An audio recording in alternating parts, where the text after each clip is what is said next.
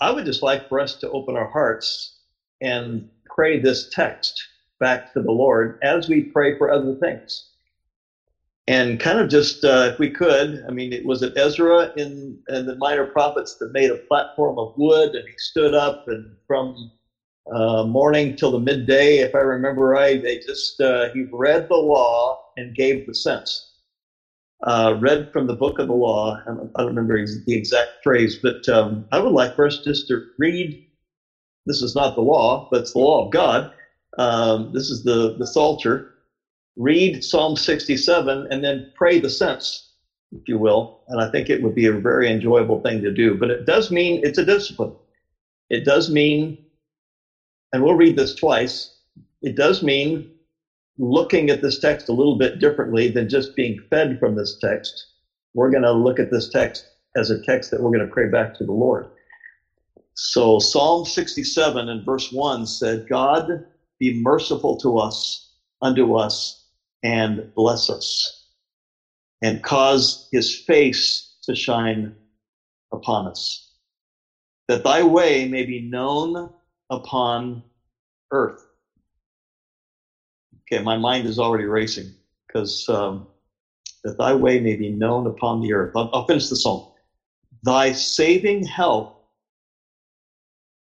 among all nations. Let the people praise thee, O God. And then the psalmist, and I'm gone into preacher mode again, but the psalmist takes a little bit different view. Let all, let the people praise thee, O God. Let all the people praise thee. Oh, let the nations be glad and sing for joy. For thou shalt judge the people righteously and govern the nations upon the earth. Let the people praise thee, O God. Let all the people praise thee.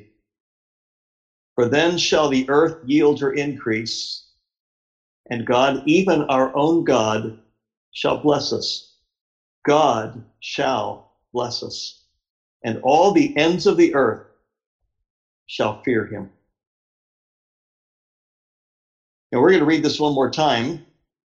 Uh, that was probably the, obviously, unless you read this this morning, this is the first reading of this for some as far maybe in a while, but um, the last, second to last word of verse 7 fear him and all the ends of the earth shall fear him. That's a really striking phrase.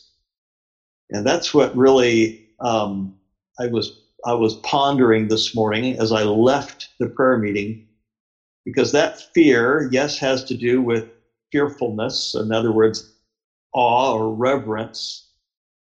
But it also in the Old Testament has to do with amazement, just amazement. Um, this has uh, let all for all the ends of the earth shall be in amazement of him. And if God would send a revival, God would send an awakening to our countries. Wouldn't it be neat to see a wave, yes, of Holy Spirit activity, but a wave of amazement?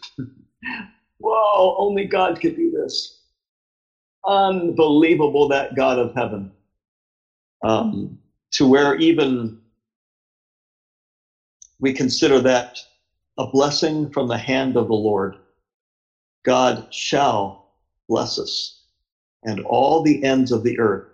I mean, this is not just all the peoples, but if, if we could consider, um, if we could consider the earth flat and from one end to the other, both sides, all the ends of the earth shall fear him. We know that there will be a day when every knee shall bow and we know that there will be a day when the church of Jesus Christ is in heaven and bows before the Lord, but we also know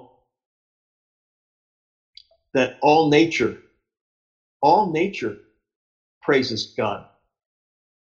Um, and all the ends of the earth shall fear him. So let's be praying that way. Let's be praying that there would be such a working of the Holy Spirit that the people would praise thee, all the people would praise thee. All the people has to do with the enemies of God, Wouldn't that be wonderful to see the enemies of God be driven to praise? So I'm in Canada, and every unbeliever is under the wrath of God, but there seems to be a growing sense of independence from God and even hostility to God around the world. But in North America, Canada kind of leads that, and um, at least as a, almost an arrogance.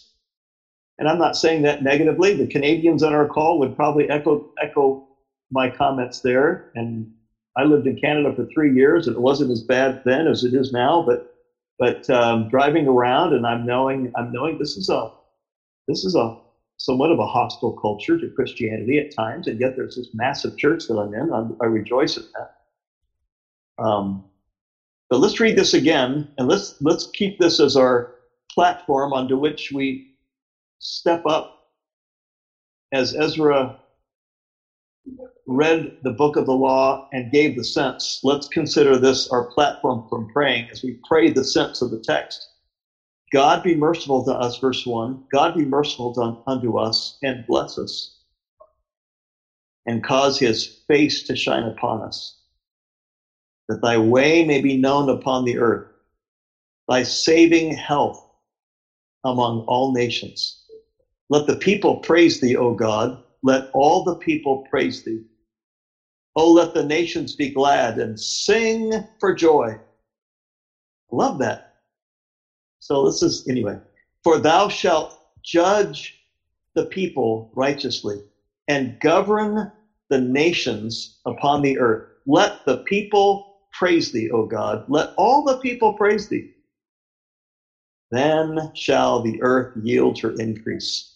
And God, even our own God, shall bless us. God shall bless us. And all the ends of the earth shall fear him.